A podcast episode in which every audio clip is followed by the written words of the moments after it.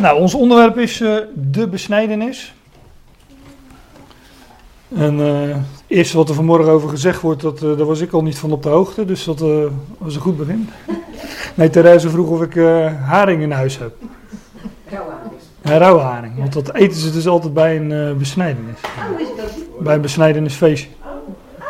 Ja, ze halen geld op, dus... ja, dat verbaast me ook niks. Maar dat... Uh... Laat die haring maar zitten. ik heb er toch wel aardig wat uh, over gelezen de afgelopen tijd. En uh, gegoogeld, zeg maar. Maar dat, dat was ik nog niet tegengekomen. Dat is voor insiders. Ja, dat is voor insiders, ja. Wat zeg je? Waar moet je in het Midden-Oosten die haring vandaan Weet ik veel, uit de Middellandse Zee. Ja, dat is zo warm.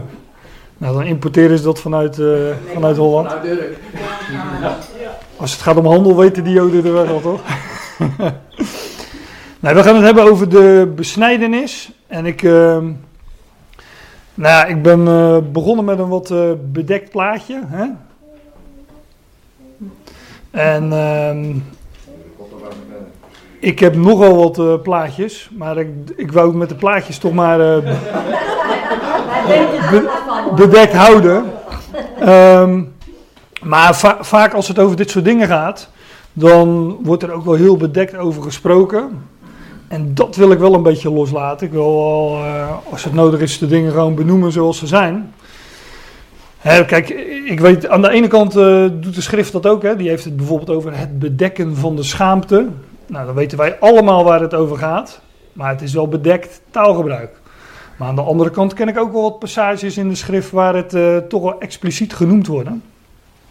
En als we het over dit soort tekenen hebben, want dat is het, een, uh, besnijdenis is een teken, daar komen we straks nog wel op.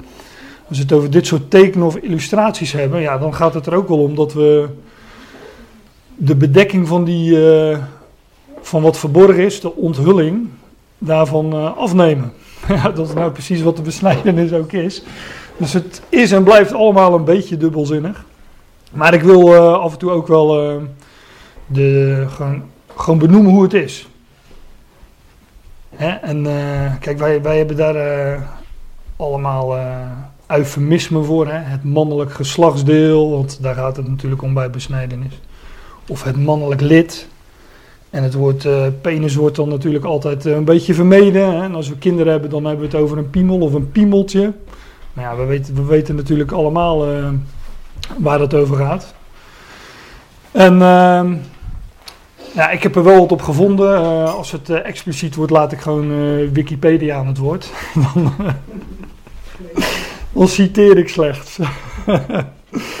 maar daar komen we, komen we wel op. Ik wil gewoon um, een aantal schriftplaatsen langs gaan die spreken over de besnijdenis. Bijvoorbeeld de instelling van die besnijdenis. Maar ook een, uh, een aantal schriftgedeelten die, uh, die echt uitleggen waar die besnijdenis van spreekt. Want daar gaat het mij met name om. Maar als je wil weten waarover iets spreekt, ja, dan moet je ook wel goed weten wat het, wat het nu is. Dan moet je ook wel het, het beeld hebben van wat besnijdenis He, die daad zelf, die, of dat ritueel, of hoe je het ook wil noemen, wat dat nu precies uh, inhoudt. Nou, laten we eerst eens naar uh, de eerste keer gaan, in de Bijbel gaan waar uh, de besnijdenis wordt voorkomt. Dat is bij, bij Abraham natuurlijk. Abraham moet ik zeggen. Nee, dat moet ik niet zeggen. Ik moet Abraham zeggen. Want juist in dat schriftgedeelte wordt zijn, wordt zijn naam veranderd. Maar dat is Genesis 17.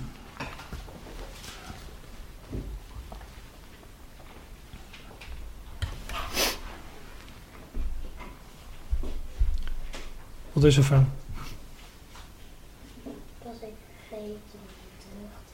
Oké. Okay. Genesis 17. En dan lees ik maar gewoon uh, vanaf vers 1. Kijk, dit is, uh, hier wordt uh, pas in vers 9 staat er bij mij boven de instelling van de besnijdenis. Maar deze versen lees ik dan even mee voor het verband, zonder al te veel commentaar. Daar staat, als Abraham nu 99 jaar oud was. Kijk, dat is een, uh, een hele leeftijd. Als Abraham, ne Abraham 99 jaar oud was, zo verscheen de Heer aan Abraham en zeide tot hem: Ik ben God de Almachtige, wandel voor mijn aangezicht en zijt oprecht.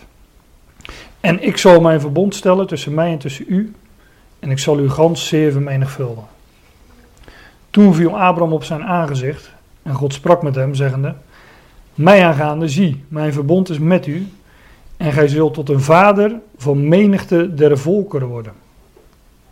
En uw naam zal niet meer genoemd worden Abram, maar uw naam zal wezen Abraham, want ik heb u gesteld tot een vader van menigte der volkeren. Ja, deze Abraham tot, die is hier 99 jaar oud, hè, dus al een, eh, een oude man. Hij was 70 eh, toen hij geroepen werd eh, uit Ur der Galdeeën. Trok toen naar Haran en is daar een aantal jaren gebleven. En is vanuit daar naar Canaan opgetrokken. Maar hier is hij dus al 99 jaar oud. En heeft nog geen zoon. Ja, hij heeft wel een zoon, maar dat is Ismaël en niet de zoon van de belofte. Dus hij is hier al 99 jaar oud, uh, zo goed als kinderloos, in ieder geval niet de beloofde zoon ontvangen. En God zegt tegen hem, jij zal worden tot een vader van menigte der volkeren. Zijn mijn handschoenen niet? In een van, in een, eentje is leeg, die is ook groot, en in de andere zit wel een briefje, maar daar staat mijn naam niet op. Oh. Kan je even aan, uh, misschien dat oma je even kan helpen, dat je, kan je ze aanwijzen.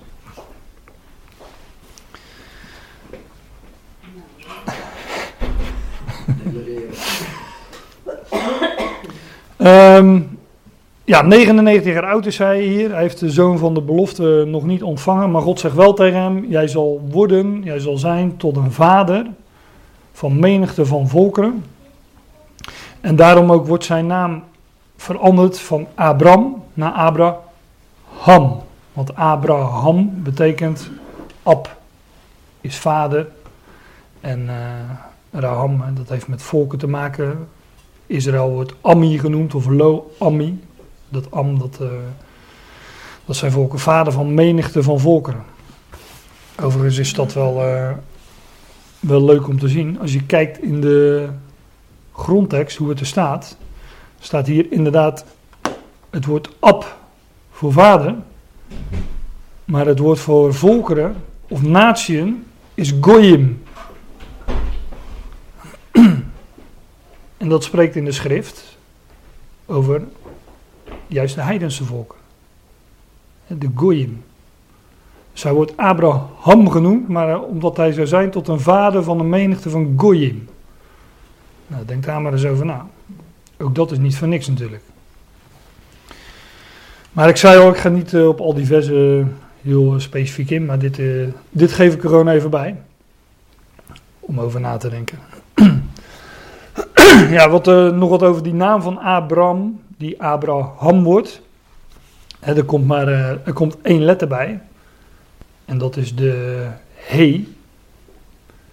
Dat, daar valt veel over te zeggen. Dat is, kijk, de, de he, net de h bij ons, is eigenlijk dat is een vreemde letter. Dat is eigenlijk niet meer dan een uitstoot van lucht.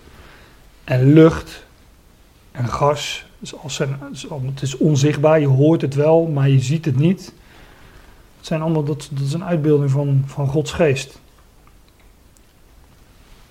Hij, werd, hij, ontving daar uh, iets geestelijks in ieder geval. Ook een, ook een geestelijke belofte, die vader van een menigte van volken.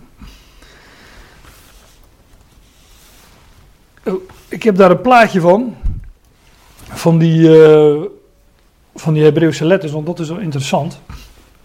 De he, dat zie je in dit schema, is de vijfde letter van het uh, Hebreeuwse alfabet. Heeft ook een getalswaarde van vijf. Die letters hebben allemaal een, uh, een getalswaarde. Dit zijn de eenheden. Er zijn ook nog uh, tientallen. Van 10 tot 90. En dus ik zou ook nog een schemaatje kunnen laten zien met honderdtallen. 100, 200, 300 en 400. Dan, dan heb je alle letters van het Hebreeuwse alfabet. Maar de letter He, dat is de vijfde letter. Nou ja, vijf spreekt van verborgen dingen, ook van, uh, van genade. Dus de, de He, ik zei al, dat, dat is die, uit, die, die uitspraak spreekt van de geest. Hè, van uh, iets wat je wel hoort, maar niet, uh, niet ziet. En de betekenis van, uh, van, die, van he is, dat zie je in een kolommetje verder, dat is het venster. Zoals, ik geef altijd maar de, de bet, de tweede letter van het Hebreeuwse alfabet, of de beet, geef ik altijd maar als voorbeeld. Die letter heeft ook een betekenis als je hem uitschrijft. En betekent dan huis. kennen we allemaal wel, hè, van Bethel. En uh, heel veel andere namen in de Bijbel die, uh, waar het woord huis in voorkomt. De Gimel, de, de derde letter, dat is de kameel. Gimel, kameel. Lijkt ook wel op elkaar. Maar die vijfde letter die Abraham erbij krijgt, spreekt van genade, spreekt van geestelijke dingen en spreekt van een venster. En dus ook van uitzicht. En die vensters in de Bijbel die uh, zitten in het, uh, die zitten doorgaans in het dak, hè, zoals bijvoorbeeld in de ark. En dan heb je ook uitzicht op hemelse dingen, op de hemel namelijk. Het ziet omhoog. Kijk, wij kijken door onze vensters vaak horizontaal. Maar in de schrift is het uh, verticaal, een dakraam. Ja. ja. ja. Nou, ik lees even verder. Um, vers 6. En ik zal u gans zeer vruchtbaar maken. En ik zal u tot volken stellen. En koningen zullen uit u voortkomen. En ik zal mijn verbond oprichten tussen mij en tussen u. En tussen uw zaad na u in hun geslachten. Tot een eeuwig verbond om u te zijn tot God en uw zaad na u. En ik zal u en uw zaad na u het land uw vreemdelingenschappen geven, het gehele land Canaan, tot eeuwige bezitting. En ik zal hun tot een God zijn. En dan komt het. Voort zeide God tot Abraham, vers 9. Vers 9. Voort zeide God tot Abraham: Gij nu zult mijn verbond houden, gij en uw zaad na u, in hun geslachten. Dit is mijn verbond dat gij lieden houden zult tussen mij en tussen u en tussen uw zaad na u, dat al wat mannelijk is, u besneden worden. He, dus al wat mannelijk is, dat zou uh, besneden worden.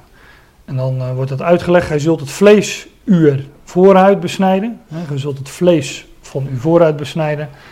En dat zal tot een teken zijn, een teken dus. Dat zal dus tot een teken zijn van het verbond tussen mij en tussen u. Jason, wil je die deur even dicht doen? Tussen mij en tussen u. Een zoontje van acht dagen zal u besneden worden, al wat mannelijk is in uw geslacht.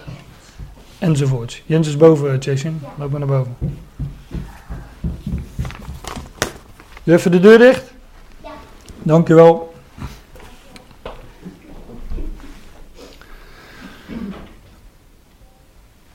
Ja, hier wordt aan Abraham dus uh, gezegd dat hij tot een, uh, tot een teken zijn nageslacht zou besnijden, al wat mannelijk is. nou, wat is uh, die besnijdenis? Ik zei al, ik heb er geen plaatjes van. Ik heb er, ik heb dus trouwens echt heel veel over te vinden hoor, op internet. Dus als je vanmiddag, vanmiddag niks te doen hebt, plaatjes, YouTube filmpjes, het wordt allemaal in beeld gebracht. Het is vaak wat bloederig. Ik had ook een tekening kunnen laten zien, maar dat is vaak niet minder expliciet. ik was ooit voor mijn werk een keer op de polyurologie aan het meekijken. En toen had ik het daar met een van mijn collega's op die poly over, over blaasonderzoeken en hoe ze dat doen.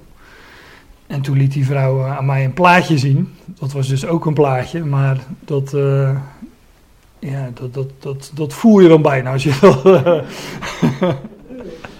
Ik zeg, leg dat eens uit, hoe gaat dat? nou, daar heb ik al plaatjes van. Maar dat waren geen foto's, maar echt getekende plaatjes. Maar dan is het toch nog vrij uh, expliciet. Maar ja, de, bes de besnijdenis, is wat men over het algemeen doet, is de vooruit van uh, uh, onder naar boven opensnijden. Dan klapt men hem open en dan snijdt men de vooruit rondom weg. Er zijn allerlei manieren om dat te doen, heb ik gezien. wordt bijvoorbeeld ook gedaan met een een kokertje wordt dan over de top van de, van de penis, meestal is het nog een piemeltje natuurlijk, wordt, wordt die geplaatst. Dat lijkt mij de beste manier. Hè? Dan wordt een kokertje overheen geplaatst en dan wordt het rondom weggesneden. Want je moet er toch niet aan denken dat ze uh, missnijden. Kijk, de mannen zie ik nu allemaal uh, heel begripvol uh, knikken. maar zelfs daar wordt van gesproken in, in de schriften over de versnijding. Als Paulus zich even laat gaan, dan, dan zegt hij dat over, over zijn opponenten. Ja, ja, volgens mij in de Filipijnse brief, als ik het goed heb. Maar bij de besnijdenis wordt dus de vooruit weggehaald. Nou, dat staat hier in Genesis 17, vers 11. Ge zult het vlees van uw voorraad, voorhuid besnijden. En nou ja, Wikipedia zegt, zegt daar dit over. Mannenbesnijdenis of circumcisie, zo leer je nog eens wat moeilijke woorden, is het verwijderen van de voorhuid. Pre, preputium, had ik nog nooit van gehoord van het mannelijk lid. Het is een vrij eenvoudige operatie die polyklinisch kan worden uitgevoerd. Volgens schattingen was in 2006 circa 30% van alle mannen wereldwijd besneden. Circa 665 miljoen mannen. De ingreep wordt doorgaans uit religieuze overwegingen of op medische gronden uitgevoerd. Ja, en dat eerste is er natuurlijk aanleiding voor dat een groot deel van de wereldbevolking uh, besneden is. Want Joden, de, niet alleen de Joden besnijden hun uh, jongetjes, maar ook de moslims doen dat. De christenen hebben daar wat op gevonden. Die hebben gezegd, nou wij doen de doop in plaats van de besnijdenis. Maar misschien kom ik daar ook nog wel op terug. Heel iets. Ja, ja, hoewel het wel ongeveer hetzelfde uitbeeldt natuurlijk. Hè. Maar daar komen we wellicht nog op. Uh, mannenbesnijdenis wordt dus uh, circumcisie ook genoemd met een uh, moeilijk woord. In het Engels is het circumcision. en dat betekent ook gewoon circum is rond, van een cirkel is rondom. En cisie, zoals een chirurg een incisie maakt om te opereren. Ja, dat heeft met snijden te maken. Dus ook rondom snijden. Nou, ik had dat. Uh, ik had dit plaatje van een, een eikel die, die groeit aan de bomen. En ook dat is natuurlijk niet uit de lucht gegrepen, want laten we dan meteen doorgaan naar, tenminste doorgaan, teruggaan naar Genesis, in Genesis, naar Genesis uh, 13 bijvoorbeeld. Daar wordt van Abraham gezegd dat hij ging wonen onder de eikenbossen of aan de eikenbossen. Nou ja, dit is dus uh, op het plaatje een eikenboom met, met eikels. Um, ik lees maar één vers in Genesis 13, dat is uh, vers 18. Dus dit is al op het moment dat Abraham de belofte al wel had ontvangen, maar dat de besnijdenis aan zich, hè, die wordt pas in Genesis 17 inge, ingesteld of gegeven. Um, en hier, hier gaat Abraham wonen onder de, of aan de eikenbossen. Genesis 13, vers 18. Abraham sloeg tenten op en kwam en woonde aan de eikenbossen van Mamre, die bij Hebron zijn. En hij bouwde al daar de Heer een altaar. Nou, nu kun, je kunt natuurlijk zeggen dat is allemaal toeval. Abraham ging, ja, die ging daar gewoon bij dat bos wonen. Um, ja, ik geloof er niet in. We, het wordt ook een paar keer genoemd dat hij dat deed. In Genesis 14, vers 13 ook bijvoorbeeld. Daar wordt, uh, dat is bij mij één bladzijtje verder. Er staat Ging, dat, dit gaat over een, een oorlog, over een strijd. Dan staat er in Genesis 14, vers 13. Toen kwam er een die ontkomen was. En boodschap dat aan Abram de Hebreeën, die woonachtig was aan de eikenbossen van Mamre. zodat, we, zodat het gewoon wordt herhaald. Het heeft hier uh, praktisch gezien natuurlijk geen enkele zin om dat toe te voegen. Ja, we vinden wel meer van die toevoegingen in de Bijbel. Hier is dan uh, nou, Abraham die aan de eikenbossen van Mamre woonde. We kennen noem maar wat, Jozua, de zoon van Noen, wordt hij, uh, wordt hij standaard genoemd. Dat wordt zo gezegd omdat we daar acht zouden slaan op die betekenis. Ja, op de hoer. Nou, zo zijn er nog wel wat. Um, maar Abraham, voor de volledigheid, tenminste ik weet niet of ik dan volledig ben, maar in Genesis 18 vers 1 komt het ook weer voor. Daarna verscheen hem de Heer aan de eikenbossen van Mamre. Als hij, dus ook Abraham, in de deur van de tent zat nou, enzovoorts. In Genesis 13, vers 18 is het, uh, Abraham die gaat wonen aan of eh, letterlijk staat er volgens mij in. Ik zal het even bijzoeken. Hij woont in de eiken, eh, in de eiken zelfs. Hè. Dat wordt vaak vertaald als de meervoud is met onder. In het Nieuwe Testament is het ook zo. Onder de eiken, of eikenbossen van Mamre. En dat is eh, bij Hebron. Nou, dat we maar weten dat het bij Hebron is, want we kunnen het aanwijzen op de kaart.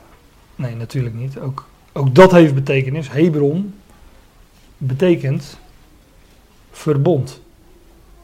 Hebron betekent verbond. En eh, is dus een, ook een uitbeelding van het verbond met Abraham. Van het verbond van de belofte. Hebron is de plek waar eh, Simpson die stadspoorten op de berg zette. Bijvoorbeeld. Uitbeelding van Christus die de poorten van het dodenrijk overwon. En de machten en overheden te kijk zette. Hebron is ook nog een vrijstad. Nou ja, daar valt heel veel over te zeggen. Over één zo'n stadje.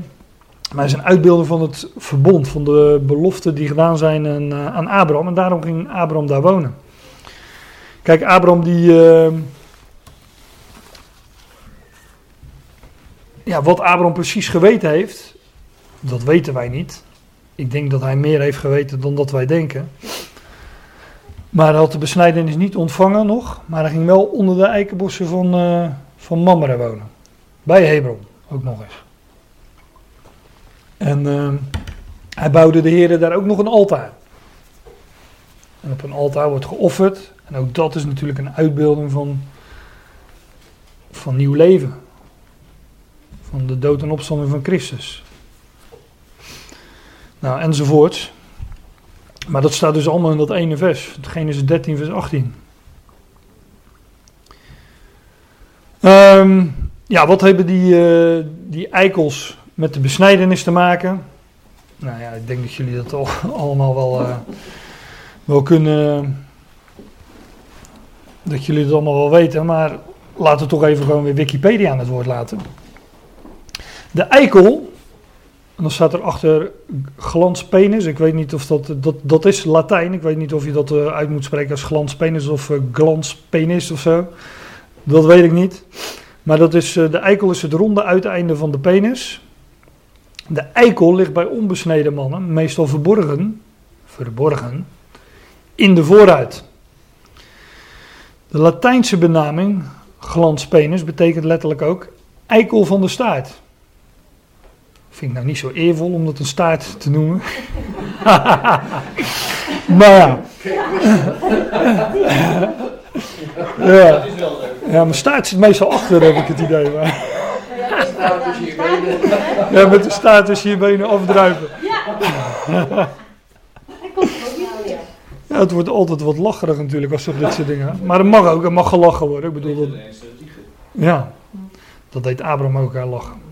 Toen hij hoorde dat het allemaal weer uh, goed zou komen. toen keek toen, er staat in de Romeinen dat hij zijn eigen lichaam bezag. Uh, of juist niet bezag, maar dat, dat hij. Uh, God deed een belofte aan hem en, en hij zag op zijn eigen lichaam. Nou ja, de, waar heeft hij toen naar gekeken? Ja, naar zijn geslachtsdeel. En hij wist, die doet het niet meer, maar die gaat, die gaat het straks weer doen, want dat heeft God beloofd. Ja. ja. Nou, dus hij had alle reden om te lachen. Ja. En dat dan uh, uit zo'n oude man, want er zijn uit zo'n oude man nog. Uh, uh, na Ismaël heeft hij nog zeven kinderen gekregen. Niet alleen Isaac, maar we lezen ook nog dat hij na de dood van Sarah nog een vrouw getrouwd heeft. Ketura. En daar zes kinderen bij verwekt heeft. Dus er was geen eenmalige actie die, van Abraham. Nee, ja, dat, hij heeft nog een tijd geleefd. Ja, hij heeft nog een tijd geleefd, ja. ja, ja. Nou, dat, uh, dat, uh, dat is dus uh, de eikel hè, aan het mannelijk geslachtsdeel. En zo kennen wij ook de eikel aan de boom. Dat staat hier trouwens ook nog. De vertaling eikel is dan ook in het Nederlands en andere talen terechtgekomen. De eikel heet niet voor niets zo. Hij lijkt inderdaad enigszins, nou dat enigszins zou ik al uh, weg willen laten, maar hij lijkt inderdaad enigszins op de vrucht, vrucht van een eik. Nou, dat is natuurlijk niet voor niks. Beide beelden hetzelfde uit. En ehm, ehm, een ander woord voor, eh, voor eik in het Hebreeuws, een van de woorden die, ehm, eh, een van de woorden die vertaald wordt met eet, is, ook, is hetzelfde woord als in het Hebreeuws als het woord eik. Er zijn meerdere woorden voor, maar een van die woorden eh, voor eet is exact hetzelfde woord als de eik. Dus die eik en die eikenbomen en die eikels hebben alles met Gods belofte te maken. Die eik spreekt van de belofte die God deed. Ja, nou ja, in eerste instantie aan, uh, aan Abraham, want dat hebben we gezien. Hè? En als teken daarvan kreeg hij de besnijdenis en werd de eikel zichtbaar. En daarom ging Abraham dus al wonen onder de eiken, eikenbossen van Mamre. Want dat beeldt hetzelfde uit. Dus hij liep vast uh, vooruit op die belofte. Ik, nogmaals, wat hij daarvan geweten heeft. Ik denk altijd, uh, die lui wisten meer dan wij denken. Maar uh, ja, dat, dat ga ik nu niet bewijzen. Maar er zijn wel aanwijzingen voor natuurlijk te vinden in Genesis. Um, voordat ik het vergeet, die, die, die glans, hè, hier gaat het over de glans of de glans, of hoe je het ook moet zeggen, van de penis. Ja, glans heeft ook te maken met heerlijkheid. Iets dat glanst, iets dat, dat heeft te maken met licht en de lichtval. Ja, licht spreekt ook van heerlijkheid, glans spreekt van heerlijkheid. Waar besneden wordt, daar wordt de heerlijkheid geopenbaard. Daar spreekt het beeld van. Nou, daar kom ik, uh, daar kom ik nog wel op terug. Um, ja, de, de besnijdenis is letterlijk het wegnemen van een stukje vlees. Maar dat is ook wat het uitbeeldt. Het is het wegnemen van het vlees en het openbaren van, nieuw, van iets nieuws. Van nieuw leven, maar ook van glans, van heerlijkheid. En ik weet wel, onze heerlijkheid is nu nog met Christus verborgen in God. Maar ook wij zullen in heerlijkheid met hem geopenbaard worden, zegt uh, Colossense 3. Ja, daar spreekt die glans ook van. Dus het wegdoen van het vlees, de oude mens, en het openbaren van de nieuwe mens. Het openbaren van heerlijkheid, het openbaren van de glans. Daar spreekt de besnijdenis van, kort gezegd, of je zou het in één woord kunnen zeggen, wedergeboorte. Of dood en opstanding. Nou, we gaan even naar uh, Romeinen. Ik haal het net al even aan. Romeinen 4. Voor degenen die dinsdag uh, waren, is dat. Uh, daar hadden we het uh, dinsdag over, over die versen in Romeinen 4. Ja, dat is ook wel enigszins de aanleiding om, om eens wat dieper in de besnijdenis te duiken. Um, Romeinen 4, ja. Nou, vers 3 even voor het verband. Want wat zegt de schrift? En Abraham geloofde God en het is hem gerekend tot rechtvaardigheid. dit is een. Uh, dit lezen we in Genesis 15, vers 6. Daar wordt tegen Abraham gezegd: van Abraham, loop naar buiten, Kijk naar de hemel, zegt God tegen hem. En uh, tel de sterren als je ze tellen kunt. En uh, dan zegt God, zo zal jouw nageslag zijn. En tegen een oude man die niet meer in staat is om voor te brengen. En sterker nog, zijn vrouw is onvruchtbaar. Daar wordt tegen gezegd, jouw nageslag zal zijn als de sterren des hemels. En dan, dan wordt daar gezegd van, Abraham keek omhoog en ja, hij geloofde God. En dat werd hem gerekend tot rechtvaardigheid.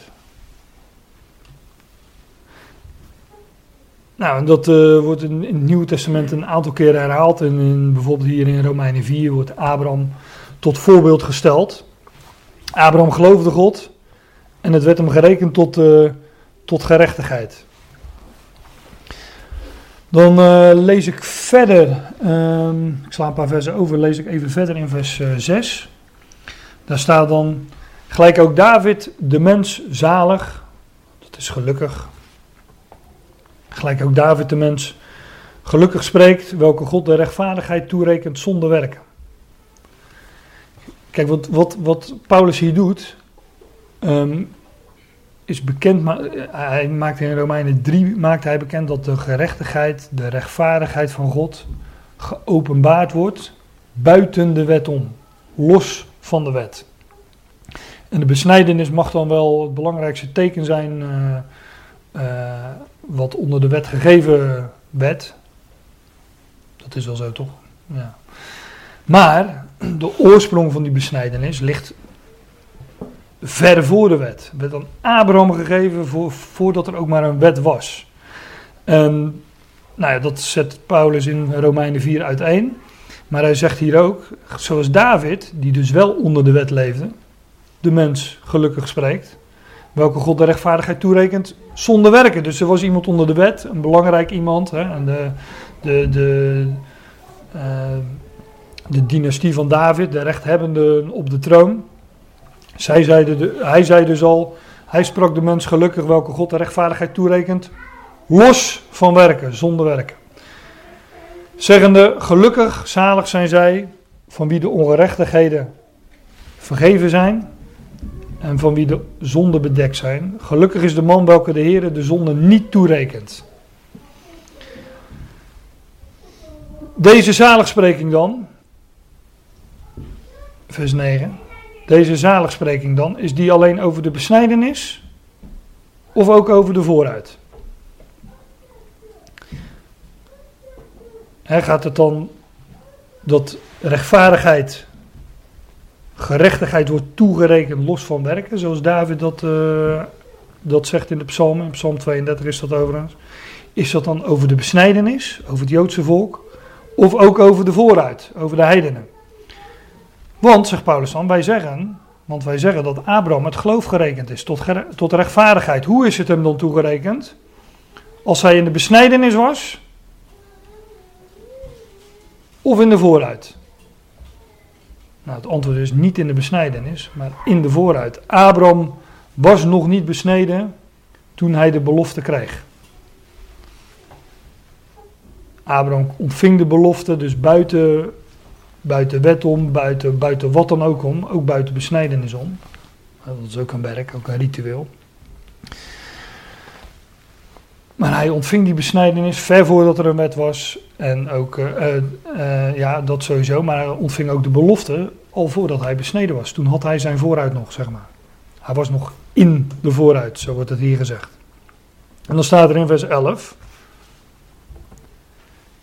En hij heeft het teken der besnijdenis ontvangen. Hij heeft dus het teken van de besnijdenis ontvangen.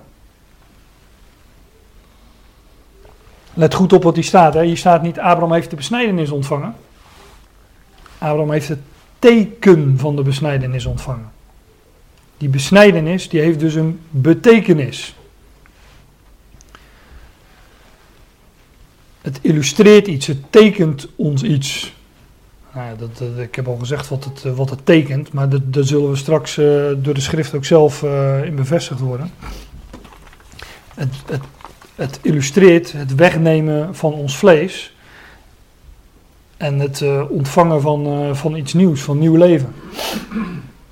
Overigens, maar dat is ook dubbelzinnig, om nieuw leven tot stand te brengen in de seksualiteit, moet die bedekking ook weggenomen worden. Wordt die bedekking ook weggenomen? Want bij seksuele gemeenschap vindt er bevruchting plaats door opstanding. Wij noemen dat uh, in het Latijn natuurlijk, want uh, daar hebben we dan uh, andere woorden voor, maar dat heet een erectie. Maar zonder opstanding, zonder erectie, vindt er geen gemeenschap plaats. Zonder opstanding, zonder erectie, wordt er, komt er geen nieuw leven tot stand. En ook bij de geslachtsgemeenschap wordt die vooruit weggenomen. Als die vooruit niet weggenomen wordt, dan komt er geen, eh, dan vindt er geen bevruchting plaats, komt er geen nieuw leven. En het is een uitbeelding van de seksualiteit, het is een uitbeelding van God, het mannelijke, die nieuw leven tot stand brengt in het vrouwelijke, een beeld van de schepping. Maar dat is Romein 1, waar dat ook wordt gezegd. Maar al die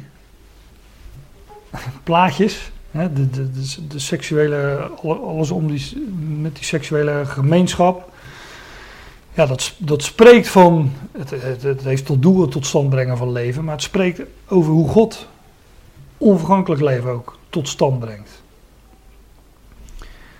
Er zit een ontwerp achter. God heeft dat zo uh, bedacht en, uh, en gemaakt. Het is, en de besnijdenis staat hier, is aan Abraham gegeven. Abraham heeft het teken van de besnijdenis ontvangen. Een zegel van de rechtvaardigheid van het geloof. Daarmee werd het bezegeld.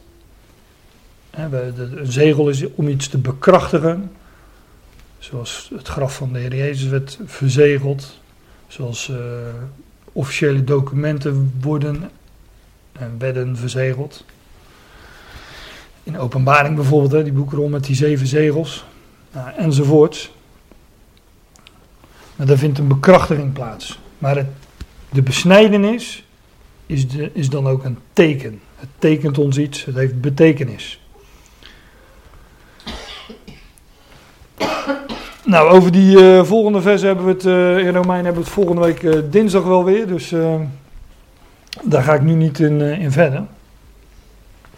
Even terug naar het Oude Testament. Want ook in het Oude Testament. Um, daar vinden we de letterlijke besnijdenis. Dat hebben we net gezien. Hoe dat aan Abraham werd gegeven. Hè, dat, dat teken. Besnijdt dan. besnijdt, hij zou de, de vooruit van al wat mannelijk is besnijden. op, de, op de achtste dag op de achtste dag, ja, we hadden het net al even over Hebreeuwse letters en, cijfers. Maar de, de acht spreekt van een nieuw begin. He, zeven is in de schrift het getal van de volmaaktheid. Een reeks van zeven. Daar kennen we wel een aantal van. Dagen in de week, zeven dagen in de week. Zeven kleuren. Nou, de muziek heeft geloof ik ook, eh, de toonladder heeft zeven tonen. Zeg ik dat goed? Nou, na de... Nee, laat die dood, dood weer een nieuwe van de nieuwe reeks. Dood niet of zo, laat die dood. Dus de achtste. Ja, maar octaven zeg. Ja. Oh ja, het begin met dezelfde Ja. beginnoten, ja. Ja, ik heb er geen verstand van, dus ik meng me niet in dit soort eh, discussies. Maar ik, ik heb me laten vertellen dat er, eh, dat er ook zeven tonen in de muziek zijn. En bij acht begint dus een, eh, een nieuwe reeks. En daarom wordt er op de achtste dag ook besneden, want dat is een uitbeelding van iets nieuws, van een nieuw, le- van nieuw leven, van een nieuwe schepping. Hè? De- het oude wordt achtergelaten, het vlees wordt weg, weggedaan en er, komt, eh, er wordt iets nieuws uitgebeeld. Nieuw leven, nieuwe schepping. Enzovoorts. Mijn, eh, oh ja, ik was op weg naar het Oude Testament, naar Deuteronomium. Want wij vinden weliswaar de letterlijke besnijdenis eh, in het Oude Testament. Maar ook daar wordt gewoon al expliciet gezegd dat, dat het een betekenis heeft. En dat daar, eh, dat, er veel, dat, dat daar veel meer achter zit. Dat het niet gaat om de besnijdenis van het mannelijk lid, maar om de besnijdenis van het hart. Nou ja, dat is natuurlijk ook typologie. Ehm, Deuteronomium 10, vers 16, bijvoorbeeld.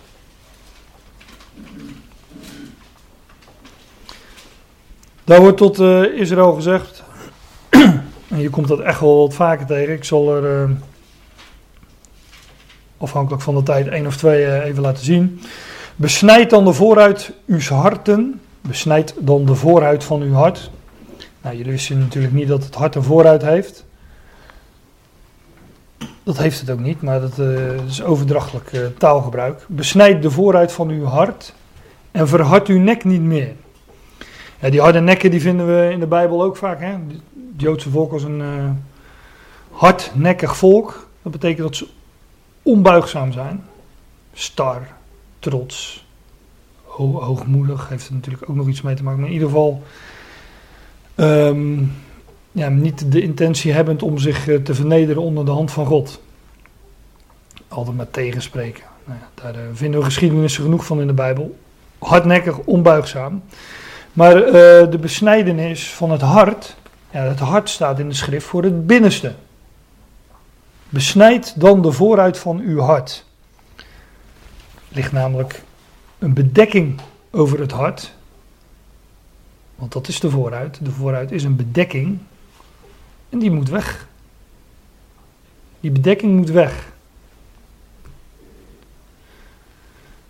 Want zodra zolang het bedekt is, ja, dan is het, eh, is het niet openbaar.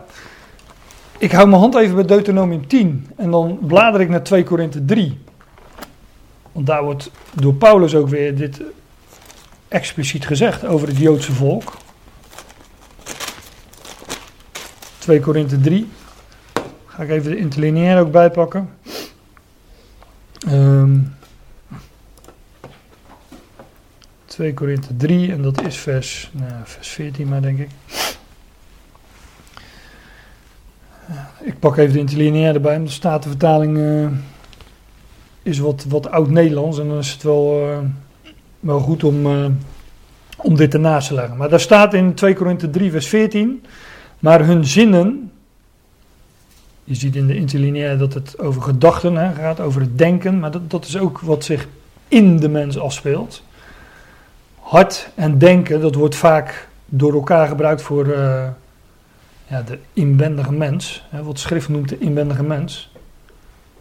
De inwendige mens versterk je dus niet als je een uh, broodje eet. Dat las ik van de week nog ergens. Nee, de inwendige mens is juist dat is de geest. Is dat wat in de mens leeft, in het hart, in het denken. Um, en hun zinnen, hun denken, hun gedachten zijn verhard geworden versteend. Want tot op de dag van heden, dit gaat over Israël, en het volgende vers lezen dat, de kinderen, de zonen Israëls.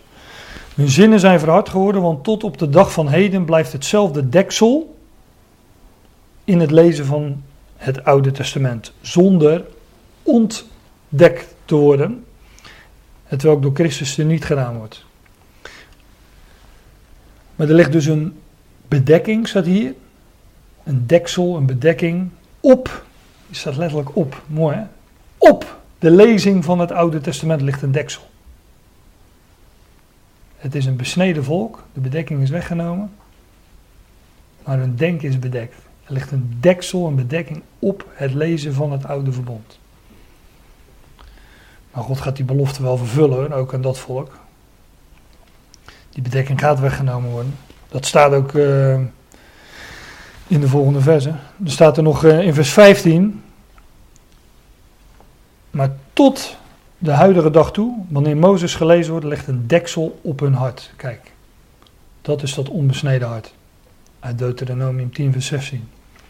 Tot op vandaag, tot op de huidige dag toe, wanneer Mozes, hè, dat is de wet, mij part uh, de, de vijf boeken van Mozes. Wanneer Mozes gelezen wordt, ligt een deksel, een bedekking op het hart. Dus het hart is nog onbesneden. Nou, dan uh, wil ik toch graag nog even één vers doorlezen. Wanneer het bekeerd zal worden tot de Heer, in de Statenvertaling bekeerd zal zijn, hoe staat het letterlijk? Nou, doch wanneer het tot de Heer zal bekeerd zijn, ik lees het maar aan zoals dan wordt het, zo wordt het deksel weggenomen. Dan wordt die bedekking weggenomen. Dat zal gebeuren, maar dat... Uh, voor het hele volk is dat nog toekomst.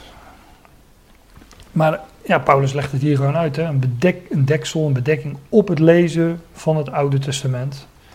Uh, en vandaar in Deuteronomium 10 al wordt er gezegd: besnijd dan de vooruit uw harten. Die bedekking zou van het hart afgenomen worden, zodat men uh, ontvankelijk is voor, uh, voor het woord van God. Ja, uh, nou ja, ik blader even door. Jozua. Ik doe. Jozua 5. Ik ga dat niet uitgebreid doen, maar hier lees je dat uh, het volk Israël aankomt in het beloofde land, in het land Canaan. En dan lees je in Jozua 5 vers 2, 2. Te die tijd sprak de Heer tot Jozua. Maak uw stenen messen. Oei. Maak uw stenen messen. Ja, uh, dat klinkt wat bot, maar uh, die zullen echt wel goed scherp geweest zijn. Maak uw stenen messen en besnijd wederom de kinderen Israëls ten tweede maal. Steen, rots, altijd een beeld van Christus. Ik doe het even heel snel. Maar er staat dan besnijd wederom de kinderen Israëls ten tweede maal. Nou, de Besnijdenis kan je niet twee keer uitvoeren. Dus daar gaat het niet over, maar hier is het de tweede keer dat het ingesteld wordt. Je leest namelijk in ehm, vers eh 5, want al het volk dat uittoog, uit Egypte namelijk, was besneden. Maar al het volk dat geboren was in de woestijn, op de weg nadat zij, nadat zij uit Egypte getrokken waren, hadden zij niet besneden. Dus het volk is in de woestijn niet besneden. Die 40-jarige zwerftocht door de woestijn. Hier komen ze aan in het beloofde land. Ze zijn door de Jordaan getrokken. Ook een beeld van dood en opstanding. Door, die, door de doodswateren van, of door de wateren van de doodsjordaan. Er zijn talloze liederen over. Daarom zeg ik, de, de doop is ook een, werd ook door Johannes de Doper gedaan in de Jordaan bijvoorbeeld. En het beeld dus ongeveer wel hetzelfde uit als die besnijdenis. Ook dood en opstanding. Maar ja, daar hebben we zoveel beelden van in de schrift. Maar in Jozua 3 was men door de Jordaan gegaan. De ark van het verbond voorop, het volk 2000 ellen daarachter. En hier is men aangekomen op het, eh, aan de overkant dus. En het eerste wat daar ongeveer gebeurt is dat het volk besneden wordt. Het beeld doorgaan door de Jordaan, het besnijden, het beeld hetzelfde uit. Het is een beeld van, eh, van dood en opstanding. En dat gebeurt te Gilgal. En Gilgal betekent zoiets als ommenteling. En is een beeld van, ook weer van wedergeboorte of van, eh, eh, van een nieuwe cyclus. Hè? Als iets wentelt, dan eh, gaat het maar rond en rond. Hè? Onze trouwringen zijn rond, dat spreekt ook van onvergankelijkheid. Maar de steen van het graf bij de Heer Jezus werd ook weggewenteld. Gilgal, omwenteling. Rad, wiel, heeft allemaal daar, eh, daarmee te maken. Nou, dus eh, dat zijn wat plaatjes eh, die eigenlijk allemaal hetzelfde uitbeelden. Het gaan door de Jordaan, de besnijdenis en het was allemaal te Gilgal. Ik zeg altijd, als je het ene mist, heb je altijd het andere nog. En men at daar, lees het maar na, van het overjarige koren. En dat eh, deed men op de veertiende dag eh, op het paasgaan. Dat staat er allemaal bij. Men vierde het paasgaan. Nou, nou. Voor de volledigheid, en dan eh, gaan we naar de koffie. Jeremia 4, vers 4. Daar wordt er ook nog iets eh, gezegd. Besnijd u den Heere, besnijd u voor Jaweh en doet weg de vooruit van uw hart. Doet weg de vooruit uw harten. Ook hier weer besnijdenis. Ja, dat gebeurt aan het mannelijk lid, het mannelijk geslachtsdeel, maar het is een uitbeelding van het besnijden van het hart, van het inwendige, van de inwendige mens. Maar nu is de hoogste tijd voor de pauze, hadden ook eh, Jens, Fem en eh Jason opgemerkt. Ik hoorde koffie. Ik hoorde koffie. Ja, ik hoor het vallen. Maar nu gaan we pauze houden. Ja, wij vervolgen onze studie nog even. Eh, dat gaan we doen in het Nieuwe Testament. In ehm, Lucas 2. Daar waren we een aantal maanden geleden ook al. Toen ging, het over eh, de geboorte van Jezus.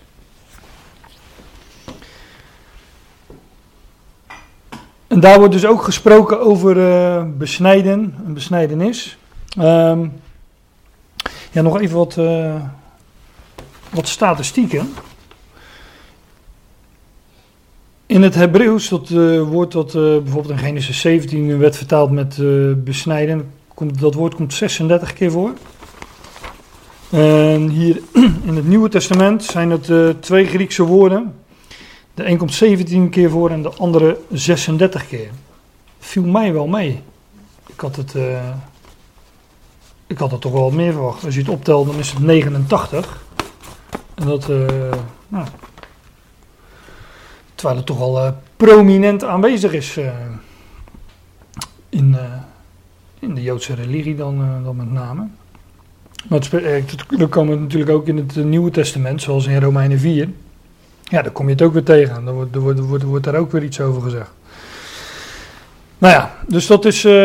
overigens is dat totaal 89 keer. Maar ehm, ik had eigenlijk even uit moeten zoeken hoe vaak van die 89 keer het dan over de besnijdenis gaat. Want soms gaat het ook gewoon over iets wegsnijden of versnijden of snijden. Dat is een aantal keren, dus het, grootste deel gaat over de besnijdenis. Maar eh, een paar van die, eh, van die schriftplaatsen, die, eh, dan gaat het gewoon over iets anders wegsnijden. En dat blijkt dan uit het, uit het verband. Heb ik niet nagekeken, maar nou, als een van jullie dat nog eens wil doen, dan, dan hoor ik het wel wat eruit gekomen is. Ja, ik hoef niet alles te doen, toch? maar het zou me niet verbazen als daar een mooi getal uitkomt. Dat het nou ja, bijvoorbeeld 70 of 80 keer over die besnijdenis zou gaan. Dat, eh, nou, dat zou me niet verbazen. Maar ja, voor nu eh, blijft dat even een vraag. Lucas 2, daar eh, lees je over de besnijdenis van Jezus, staat er bij mij boven, boven vers 21. Daar staat ook, ja, wanneer dat gebeurt, hè? Als acht dagen vervuld waren dat men het kindeken besnijden zou, zo werd zijn naam genaamd Jezus, welke genaamd was van de engel, eer hij in het lichaam ontvangen was. Hè, dus, ik zei al net, die acht spreekt van een nieuw begin. En dus wordt het kindje op de achtste dag besneden. Want het, eh, het, het ontbloten, het openbaar maken van de eikel, dat is een, eh, een beeld van, eh, van nieuw leven. En dus van een nieuwe reeks. En dus van, eh, daar spreekt de acht dus ook van. Ja, ik heb hier wat dingen waar, maar die heb ik al genoemd, waar, waar de, de zeven wordt ge- ge- ge- genoemd. De, de 70 weken van Daniel is natuurlijk ook, ook zoiets, is ook een, een eenheid. Daarna werd er, tot wat, werd er iets nieuws tot stand gebracht. Nou, enzovoorts. Eh, maar hier wordt Jezus, het kindje, kinderken, Jezus wordt, eh, wordt hier besneden. En dan staat er in vers 22, als de dagen haar reiniging vervuld waren naar de wet van Mozes, brachten zij hem te Jeruzalem, opdat zij hem de Here voorstelden. Ja, dit verwijst naar eh, Leviticus 12, maar dat gaat voor nu echt te ver om, om daar naartoe te gaan. Daar wordt, worden die reinigingswetten geschreven. Ja, gelijk geschreven is in de wet des Heren, al wat mannelijk is dat de moeder opent, zal de Here heilig genaamd worden. En die moeder die geopend wordt, dat is de moederschoot. Ja, elk eerste kind, dat, dat is dus degene die de moederschoot opent. Ja, die eh, zou de Here heilig genaamd worden, zoals hier staat. nou, hier wordt Jezus dus besneden. Ehm, op de achtste dag. En zo zie je maar dat dat, eh, dat, dat ook eh, daadwerkelijk gepraktiseerd werd onder het eh, Joodse volk. Overigens, even op een zijlijn. Hier heeft men nogal wat aan opgehangen. Ehm, wat hier, eh, nou ja, hier wordt, na acht dagen wordt het kindje Jezus besneden. En wordt zijn naam, wordt hij Jezus genoemd. Ik zei net al, eh, volgens mij was dat helemaal aan het begin, dat men in het christendom de kinderdoop, ook nog eens kinderdoop, in plaats van de besnijdenis heeft eh, gesteld. Ehm, en wat doet men bij het dopen? Geeft men een doopnaam. Nou, dat is allemaal van.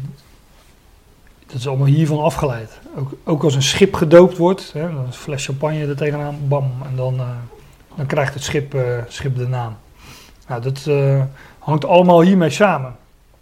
Met één zo'n vers waar staat dat, eh, dat bij de besnijdenis de naam van het kind genoemd wordt. Ik weet niet of, of het ook daadwerkelijk zo is dat het kind daarvoor de naam nog niet heeft.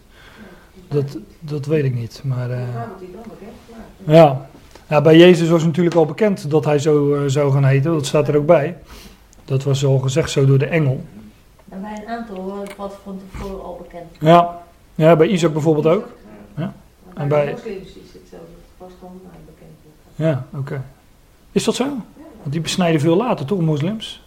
Maar bij, eh, bij de ene groep Joden wordt het wel eh, gedaan. En Ja, bij de orthodoxen wordt de naam vaak eh, ja, door de rabbi eh, voor, voorzegd of zo. oké.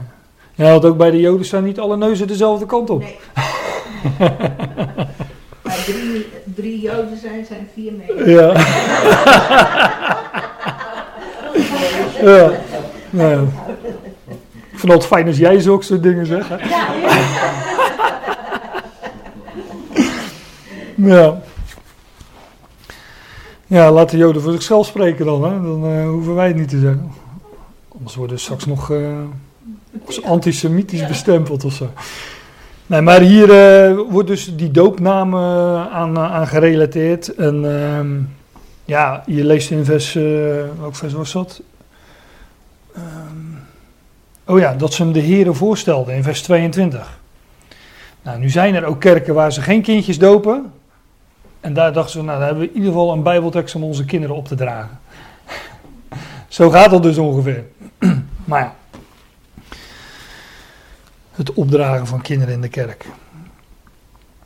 En nu gaan we naar, dit is de besnijdenis van Jezus, daarom heb ik het even gelezen. Eh, maar nu gaan we naar de besnijdenis van Christus in Colossense 2.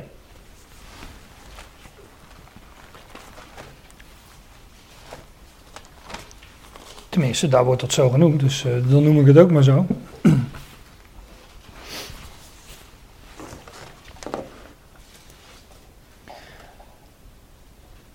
Het laatste schriftgedeelte wat ik eh, voor het voetlicht eh, wil brengen. wat echt, als je het mij vraagt, wel het, eh, ehm, het meeste licht werpt op, op de betekenis van die, van die besnijdenis. Ja, dit is vers 11, dat gaat over de besnijdenis. Ik, ik, ik lees even vanaf vers, vanaf vers 8 voor, de, voor het verband. Ja, je valt hoe dan ook midden in een gedeelte, midden in een brief. Dus dat, eh, dat maakt het sowieso altijd wat lastig.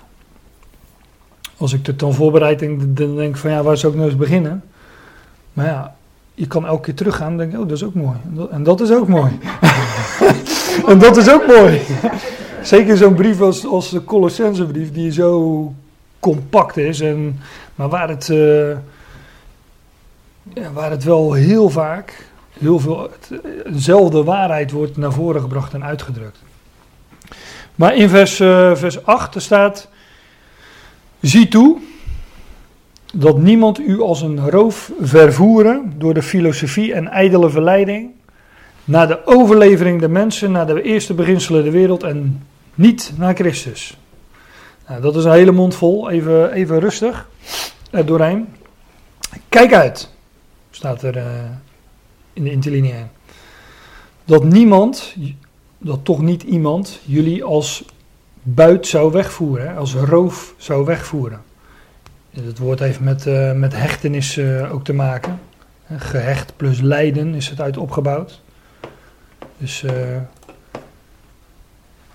als ik het parafraseer is het iemand gevangen nemen door allerlei filosofie en ijdele verleiding, zoals hier staat. Ja, dat, dat is wel een mens. Uh, als je denken van de mens hebt, dan, uh, dan heb je hem helemaal natuurlijk. Zo werkt het.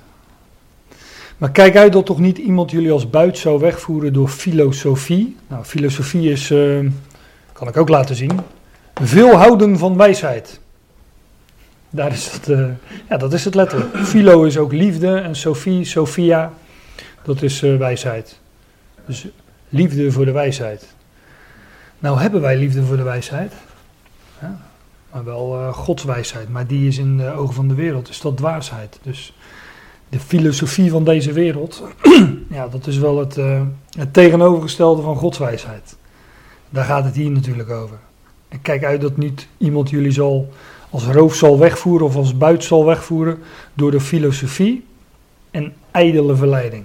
Het is leeg, het zijn maar woorden zonder ook maar enige grond en basis. Ja, wellicht het eigen gevoel van de mens als basis, maar ja, dat uh, gaat ook maar heen en weer. Hè? Daarom heet het ook uh, emoties, motion, bewegen. Dus dat uh, gaat als een schip op de, op de golven, op, op en neer, op en neer. Maar dat weten we allemaal als het goed is. Maar het is niet zo goed. Nou ja, we hebben het niet voor niks, we, we hebben het niet voor niks gekregen, toch? Om dingen te ondervinden en te bevinden. Ja, het is toch wel fijn als je standvastig eh, wordt. Ja, ja. Overigens zit daar ook wel een, eh, een goede kant aan. Hè? Want we hebben het altijd over emoties, dat een mens in beweging brengt. En dan zeggen van ja, mensen standvastig zijn. Maar eh, die motie heeft ook wel te maken met motivatie. Van wat, wat motiveert je? Dus dat, dat zit er ook wel degelijk in. Zoals eh, elke medaille twee kanten heeft. Wat brengt je in beweging? Ja, Ja. ja. Wat brengt je in beweging? Wat motiveert je?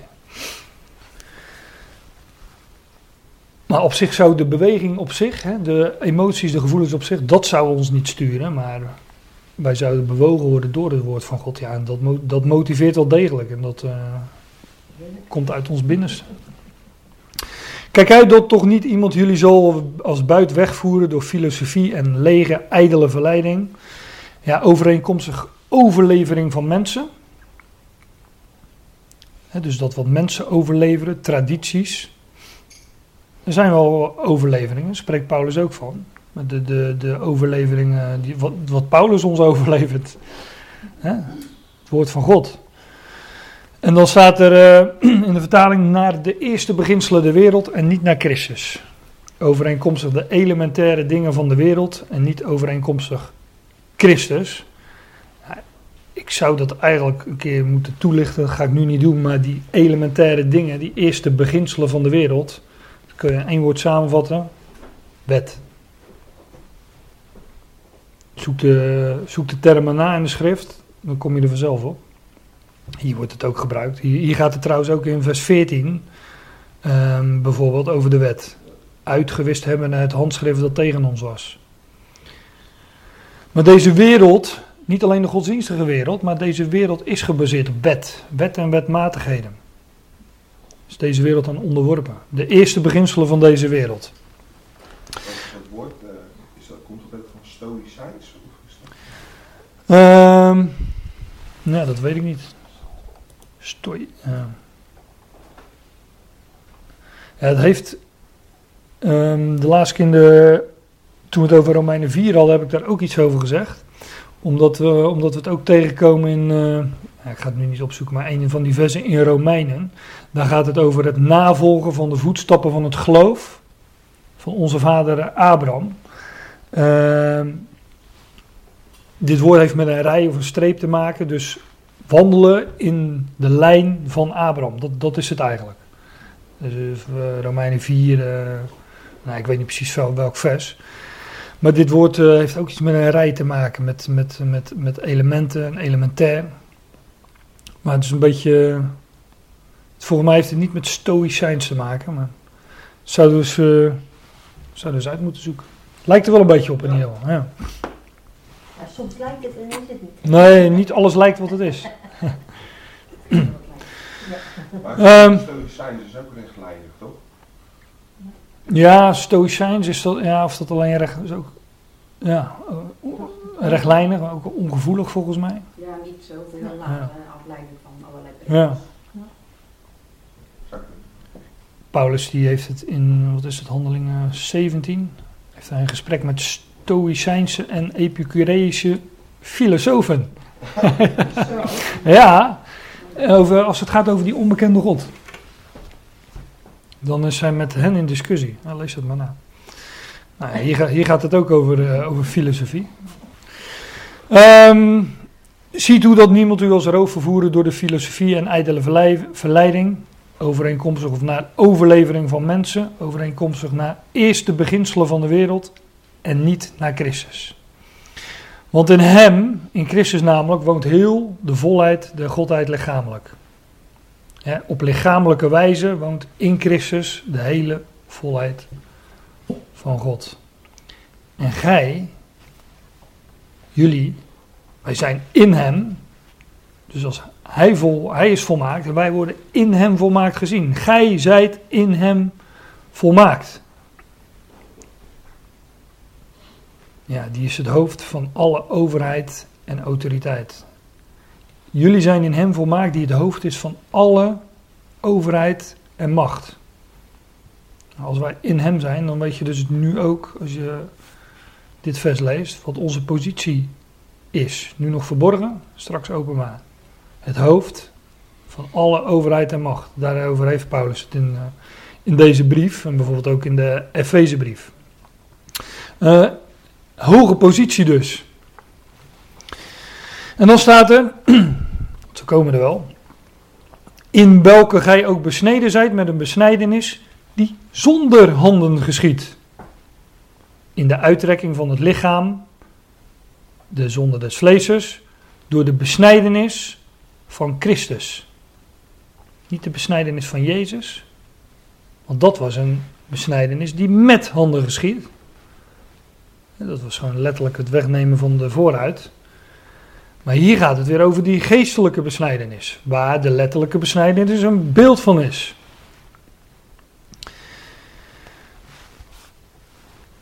Even langzaam door dit vers heen. In wie, in welke, in Christus Jezus namelijk, in wie heel de volheid van de Godheid lichamelijk woont. In wie jullie ook zijn besneden of werden besneden, in een besnijdenis, niet met handen gemaakt. Dus Paulus zegt tegen ons, hè, tegen de Colossenzen, ook heidenen, jullie zijn besneden. Maar jullie werden besneden in een besnijdenis niet met handen gemaakt. Hè, dus niet met handen gedaan, dus geen letterlijke besnijdenis, maar dus blijkbaar een geestelijke.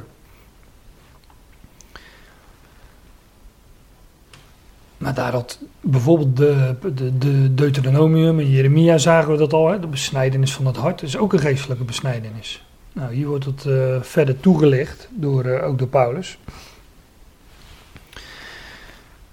En dan staat er, in wie gij ook besneden zijt met een besnijdenis die zonder handen geschiet, in de uittrekking van het lichaam des vleeses.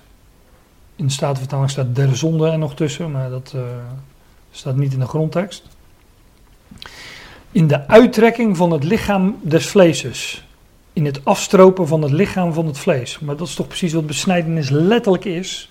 Het vlees wordt weggesneden, afgestroopt voor mijn part. Um, ja, het wordt ook wel eens let, bij de letterlijke besnijdenis teruggeslagen, afgestroopt en dan weggesneden. Ja, uh, ik zei al, daar, daar, valt heel veel over te zeggen. Het wordt ook op wat diverse manieren gedaan. Nou, daar hebben we het al over gehad. Maar hier gaat het over in wie jullie ook besneden werden met een besnijdenis, niet met handen. In het afstropen van het lichaam van het vlees. Dus het vlees wordt weggedaan. Um, dat woord afstropen, hier Grieks apekdusei, betekent eigenlijk ook zoiets als uittrekken. En ik ga even, omdat dat naar Colossense 3, daar wordt het woord namelijk ook gebruikt. En dan gaat het over hetzelfde. Colossense 3, vers 9. Ik lees het even voor in de vertaling, hoe het er staat. Lieg niet tegen elkaar, tegen elkander, dewijl omdat, omdat gij uitgedaan hebt de nieuwe mens. Hetzelfde woord, uitgedaan. Afgestroopt of nou, hier zie je ook, ik liet net dat woord zien, apekdusei stond er uh, in uh, Colossense 2 vers uh, 11. Hier staat datzelfde woord. Ook weer dat uh, apekdusei nog wat. Maar uittrekken, dus hier gaat het over het uitdoen in Colossense 3 vers 9. Het uitdoen van de oude mens. Het wegdoen van het oude. Bij de besnijdenis wordt het vlees weggedaan. En geestelijk betekent dat het wegdoen van het oude. Lieg niet tegen elkaar, omdat gij uitgedaan hebt, uitgetrokken hebt, weggedaan hebt die oude mens. En aangedaan hebt de nieuwe mens, die vernieuwd wordt tot kennis enzovoort. Maar hier, in plaats van dat apek mij, is het een woord met een ander voorzetsel. In plaats van uittrekken, het aantrekken. Of het in. Hè, en is ook uh, in. Kijk maar, in, slippen, in, aantrekken. Dus het een wordt uitgetrokken, als een jas, het een wordt uitgetrokken en we doen ons nieuwe jasje aan. Dat is passie. Ja, het is natuurlijk uiteindelijk God die dat doet, want het is, het is iets geestelijks. Maar eh, Aangetrokken wordende. ja, ja, ja, Ja. dat is, eh, dat Dat is, dat moet doen, maar dat... Nee, nee, nee. nee, dat kun je als mens ook niet doen, maar dat is, dit- dat is Gods werk. Lieg niet tegen elkaar, uittrekkende de oude mens met de praktijken van hem, hè, staat er letterlijk, en aangetrokken wordende de nieuwe, of de jonge, die vernieuwd wordt. Die ook vernieuwd wordende, hè, ook weer passief. Hij, hij vernieuwt ons van dag tot dag. nou, dan eh, sla ik een bladzij terug en dan ben ik weer in Colossense 2 vers 11.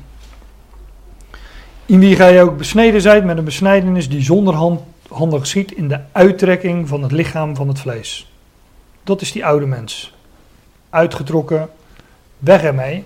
En die oude mens is ook, eh, ja, dat is vlees. En dat is. eh,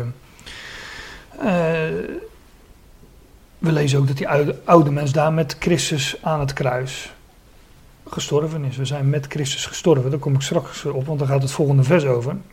Dus dat is dood. Dus daar hebben we ook geen.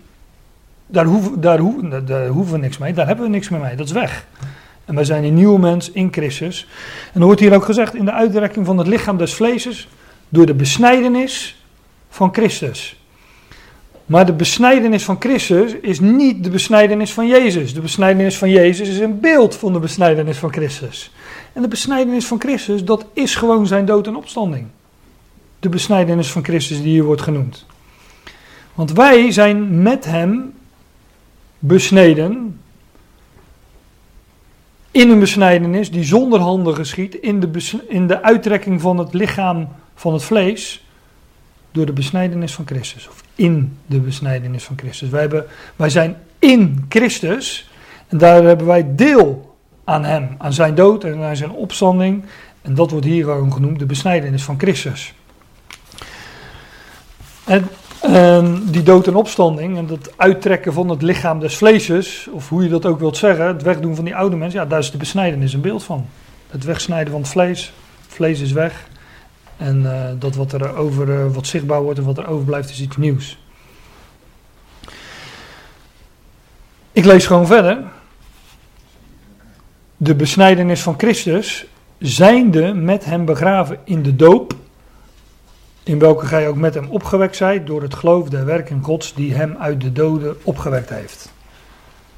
Het is Colossens, hè, dus het zijn eh, echt eh Pauluszinnen waarin eh, heel veel staat. Samen begraven wordende, ook weer passief, hè, met hem in de onderdompeling, in de doop. Dit Griekse woord, baptismo, dat kennen we allemaal. Hè?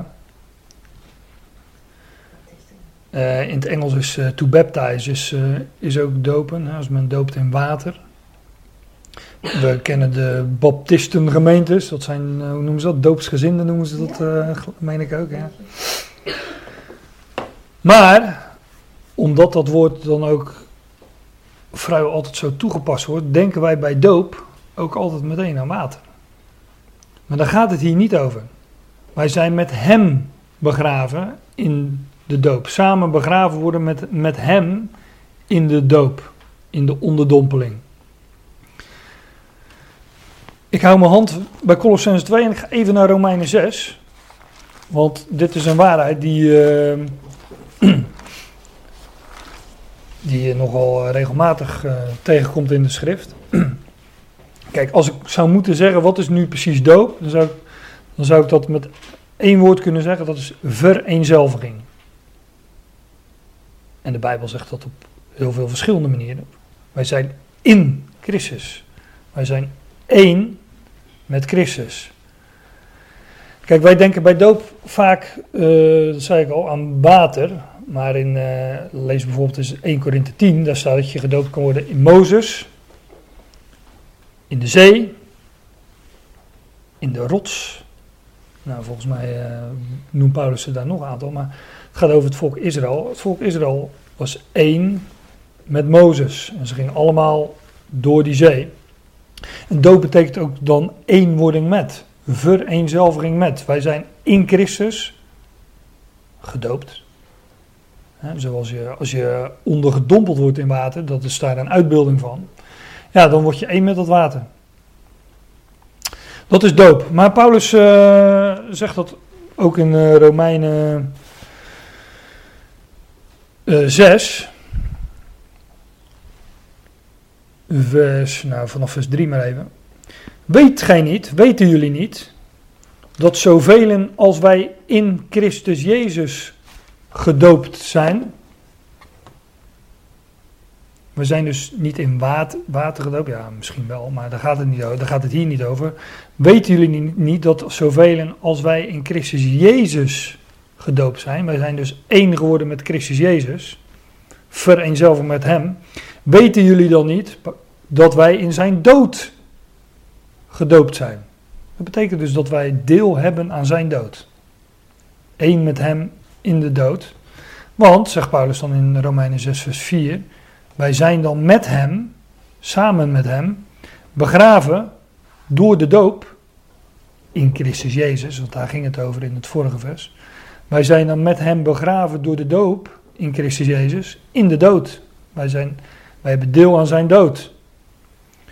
Op dat gelijke wijs, zoals Christus uit de doden opgewekt is, door de heerlijkheid van de Vader, staat er letterlijk, alzo ook wij in nieuwheid, nieuwheid van leven wandelen zouden. Want we hebben deel aan zijn doop, eh, aan zijn dood, we zijn gedoopt in zijn dood, maar ook in zijn opstanding. Dus, gelijkerwijs Christus ook uit de doden opgewekt is door de heerlijkheid van de Vader, zo zouden wij dus ook in dat nieuwe leven wandelen. Want dan staat er in vers 5, want indien wij samen met hem één plant geworden zijn. Kijk, dat is ook, dat is ook weer zo'n uitdrukking. Die precies hetzelfde zegt. Eén plant geworden zijn met. Indien wij samen geplant zijn geworden in de gelijkenis van zijn dood. Wij zijn dus samen geplant met hem in de dood. Eén plant geworden met hem. één organisme is dat. Kijk, je kunt twee plantjes natuurlijk naast elkaar in een pot zetten en dan zijn ze ook samen geplant. Maar hier gaat het echt over samen gesproten, sa vergroeid zouden wij wellicht zeggen. We zijn één met hem, één met hem gegroeid. Indien wij samen geplant zijn geworden in de gelijkenis van zijn dood, zullen we het ook zijn in zijn opstanding. Wij hebben deel aan hem. Wij hebben deel aan wat, waar hij deel aan heeft gekregen. Hij is gestorven, begraven en opgewekt. En wij zijn met hem samen geplant in zijn dood, begrafenis en opstanding. Dat is een geestelijke waarheid natuurlijk, maar daar gaat het wel om. Wij hebben daar deel aan gekregen. Nou, daar gaat het dus ook over in, uh, in Colossense 2. Daar ga ik dan weer naar terug. Colossense 2 vers 12 waren we. We zijn samen met hem begraven in de doop. De doop in Christus Jezus dus. Dezelfde als in Romeinen 6. In welke, dus in die doop, in die vereenzelviging, in welke gij ook met hem opgewekt zijt. Dus we zijn inderdaad met hem begraven, met hem uh, gedood en met hem opgewekt. Daar hebben wij dus deel aan gekregen. En dat samen begraven, hè, dus dood, en dat samen opgewekt, is opstanding. Ja, daar is die besnijdenis een beeld van. Dat is, de, dat is de besnijdenis van Christus waarover het hier gaat in deze verse.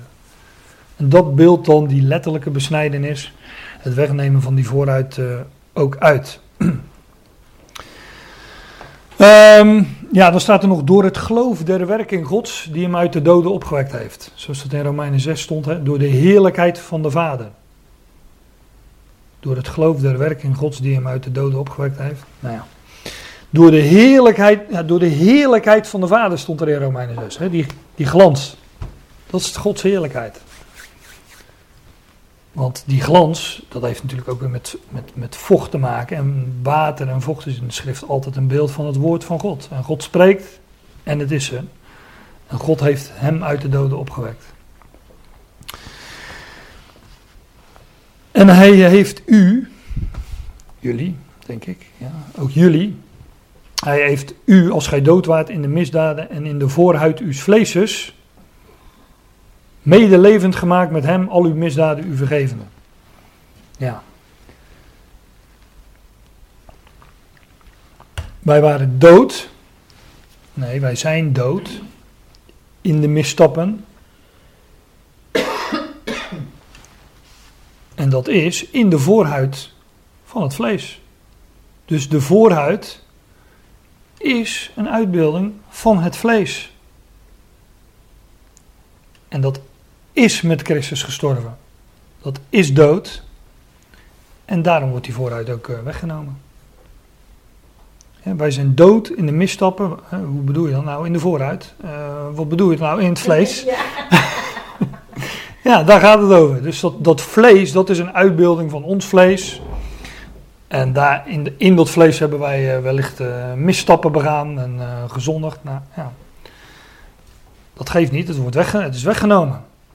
En er wordt iets nieuws geopenbaard. En wij zijn dus ook samen met Hem. Hij maakt ons levend samen met Hem. Dus daar hebben wij deel aan gekregen. Hij heeft u als gij dood waart in de misdaden en in de vooruit van uw vlees mede levend gemaakt met hem. Ja, al uw misdaden u vergevende. Samen met hem. Genade gevende aan al onze misstappen. Want dat wordt weggedaan. Dat wordt, uh, ja, en daar is die besnijdenis een, uh, een beeld van. Van het wegnemen van, die van de vooruit, het wegnemen van de misstappen, het wegnemen van het vlees. En uh, het openbaren van dat nieuwe leven, het leven van Christus. En daar hebben wij deel aan en wij zijn samen levend gemaakt met Hem. En dat is dan weer Colossens 3. En want wanneer nu Christus, hè, 3 vers 4, wanneer nu Christus zal geopenbaard worden, die ons leven is, dan zullen wij ook met Hem, samen met Hem geopenbaard worden in glans. In heerlijkheid. Dus daar is die besnijdenis een beeld van, van de dood en opstanding van Christus, van het wegdoen van het vlees, van het openbaren van nieuw leven, hè, van, uh, van, van vruchtbaarheid, maar ook van de heerlijkheid die uh, in ons, staat er letterlijk, die in ons geopenbaard zal. Nou, hier wil ik het maar uh, bij laten voor deze ochtend. En ehm, ja, daar valt uh, natuurlijk nog wel wat meer over te zeggen, maar uh, nou, dit, uh, dit leek me voor deze ochtend wel, wel even voldoende.